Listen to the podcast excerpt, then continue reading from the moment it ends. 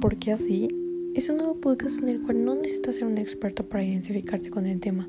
Te va a plantear preguntas que no se te habían ocurrido antes sobre temas alternos. Quédate y escúchanos. ¿Límites para el arte? ¿Quién pone esos límites? ¿Quién indica que ese es el límite? Porque está mal visto salirse de esos estándares. Cuando se requiere expresar algo, hay veces en que no es suficiente ni con todas las palabras del mundo. No sabemos decir lo que sentimos o pensamos. ¿O a poco no les ha pasado? Como cuando se suben a un juego mecánico y les preguntan que si se sintió fuerte, si les gustó, y es una emoción, un sentimiento que no saben cómo expresar. Es como de, bueno, en este momento me gustó, pero pues en este momento estuvo como que muy fuerte. Es un no sé qué que no se explica con palabras. Aquí es donde entra el arte dándonos otras alternativas para expresarnos aparte del habla, el cual ha evolucionado con el paso del tiempo por el incremento de consumismo, las nuevas creencias, ideas, nuevos espectadores y por todo en general. La evolución del arte, o más bien el arte que sobresale de los estándares, no ha sido aprobado por muchos, diciendo que eso ya no es arte. ¿Por qué el arte no debería tener límites? Para responder esto tenemos que tener en claro ¿Qué es el arte? El arte desde el punto de vista de los artistas, verlo desde un punto de vista de las personas más especializadas en este tema, porque pues no es como que le vayas a preguntar a cualquier persona sobre esto. O sea, tal vez sí te van a dar su punto de vista, obviamente, pero no van a estar tan especializados como no le vas a preguntar a un mecánico sobre natación, ¿no? Diciéndole, oye, ¿tú qué piensas si voy más rápido con la brasa de mariposa o con la de dorso? Y este güey a quedar como de, Ah, sí, brazo de mariposa, claro. Pues no. Pero bueno, el arte para la sociedad es catalogado como creación realizada por el ser humano, con la finalidad estética y comunicativa. Pero en la actualidad también hay obras o pinturas hechas por simios, perros, entre otros animales, que se les dice llamar arte. Pero ¿por qué los animales no se les puede considerar artistas? ¿Qué mensaje tendrían sus obras? ¿Solo es arte si comunicamos algo con esas obras? También es la capacidad de mostrar preocupaciones o angustias de una época, emociones, ideas de visión del mundo mediante recursos plásticos, lingüísticos, sonoros, corporales y mixtos. Rubén Muñoz Martínez, el doctor y maestro en antropología social por la Universidad Autónoma de Madrid, nos menciona que el arte no puede ser encerrado en una definición o enmarcado desde una mirada global que pertenece a explicar su totalidad.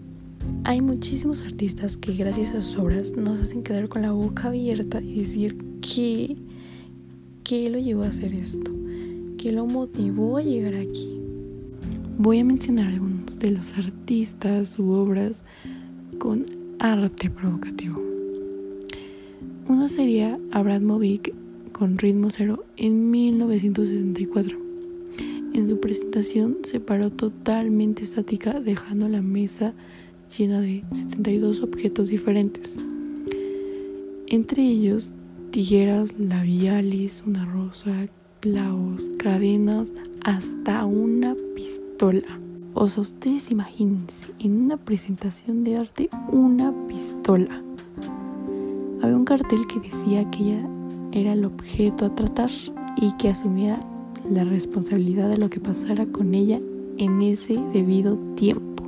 O sea, podían usar todos esos objetos con ella. Y al principio todo muy bien, ¿no? Un bile por acá, una flor por acá, pero después la gente se empezó a poner muy loca y le empezaron a cortar la ropa, a ella la empezaron a cortar y hasta le apuntaron con la misma pistola. Y pues nos dicen, pues tú dejaste la pistola ahí, o sea, ¿qué creías? Pero ella en ningún momento los obligó, simplemente puso los objetos a su disposición. Y esto ella lo hizo por un performance que se encarga de investigar y exponer la naturaleza humana a través de la pérdida de la autonomía y objetificación de aquel que lo permite, específicamente en este caso una mujer. Uy, pues muy intenso todo esto, pero bueno. Otro artista, Ai Weiwei, también considerado una activista porque toca temas sensibles respecto a la relación del pasado oscuro de la humanidad.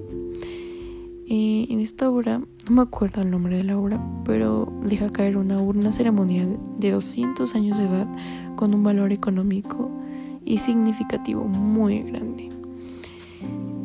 Imagínense esto, o sea, en una, en una foto está él tirando una urna. Y esto para los chinos fue como, ¿qué? O sea, no se lo creían. Y esto lo justificó diciendo que solo podemos construir un nuevo mundo si destruimos el viejo. Y pues si unos estaban totalmente de acuerdo con él y otros para nada. Un artista que sin duda no puede faltar en esta lista es Mauricio Catalán. Se burla de todos como sociedad y como creyentes. Veremos dos de sus obras que han causado mucha polémica y no han sido las únicas. Una de las primeras obras que veremos de él es una de mis favoritas, La Nona Hora, donde lude el pasaje del Evangelio cuando Cristo crucificado se siente abandonado por Dios. Y es una obra profundamente espiritual.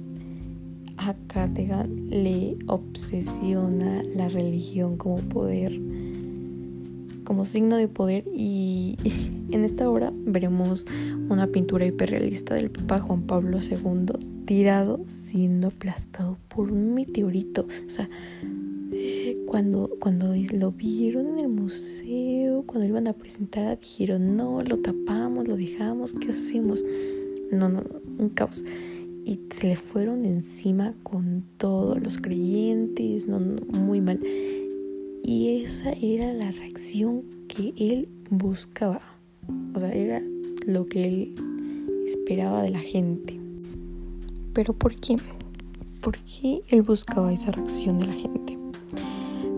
Pues cuando la gente, los creyentes, en la mayoría, vio que reaccionaba así, pues él dijo, a ver, si yo pusiera otra persona en vez del Papa Francisco, mm, la mayoría no reaccionaría así porque dicen que el Papa Juan Pablo II, bueno, en realidad el Papa, que es más importante que nosotros, que cualquiera de nosotros, dices que la religión es más fuerte que la ciencia, o sea que por ser el Papa no le puede caer un meteorito, o sea, nos puede caer a todos nosotros, pero al Papa no. ¿Cómo? La siguiente obra de la cual hablaremos es del 2001, no me acuerdo el nombre, pero veremos a un niño hincado rezando y hasta parece que está disculpando por lo del 99, Mauricio. Pero pues ya sabemos que Mauricio no siempre nos quiere dar gusto. Y resulta que el niño que está rezando es el mismísimo Hitler. O sea, ¿cómo, cómo pone a dos personajes, la religión y Hitler juntos? No, todos también estallaron. Y Mauricio Categan también es la reacción que buscaba. Porque dijo, o sea que por, no se supone que todos merecemos el perdón de la iglesia, que por ser Hitler no tiene derecho a rezar. No dice la iglesia que todos podemos rezar, todos merecemos un perdón. Y los creyentes estaban a más no poder. Hay muchísimas más obras que también son provocativas y muy buenas, pero esto se alargaría mucho. Entonces hasta ahora dejémoslo hasta acá con las obras provocativas. Creo que las obras que han causado polémica han ayudado a que otros artistas salgan a luz expresando sus verdaderos sentimientos y pensamientos. Debería de haber más artistas provocativos con obras únicas y sin límites. El límite lo pone uno mismo y creo que cualquiera puede realizar una obra de arte. Si cuenta con un buen argumento, ayudando a cambiar la mentalidad de la gente, a hacer conciencia de nuestras acciones, haciéndolo de manera cautivadora y creativa, llamando la atención de uno. Porque una, una frase que me gusta también mucho de Ben Mardi es que un arte mediocre es un arte limitado.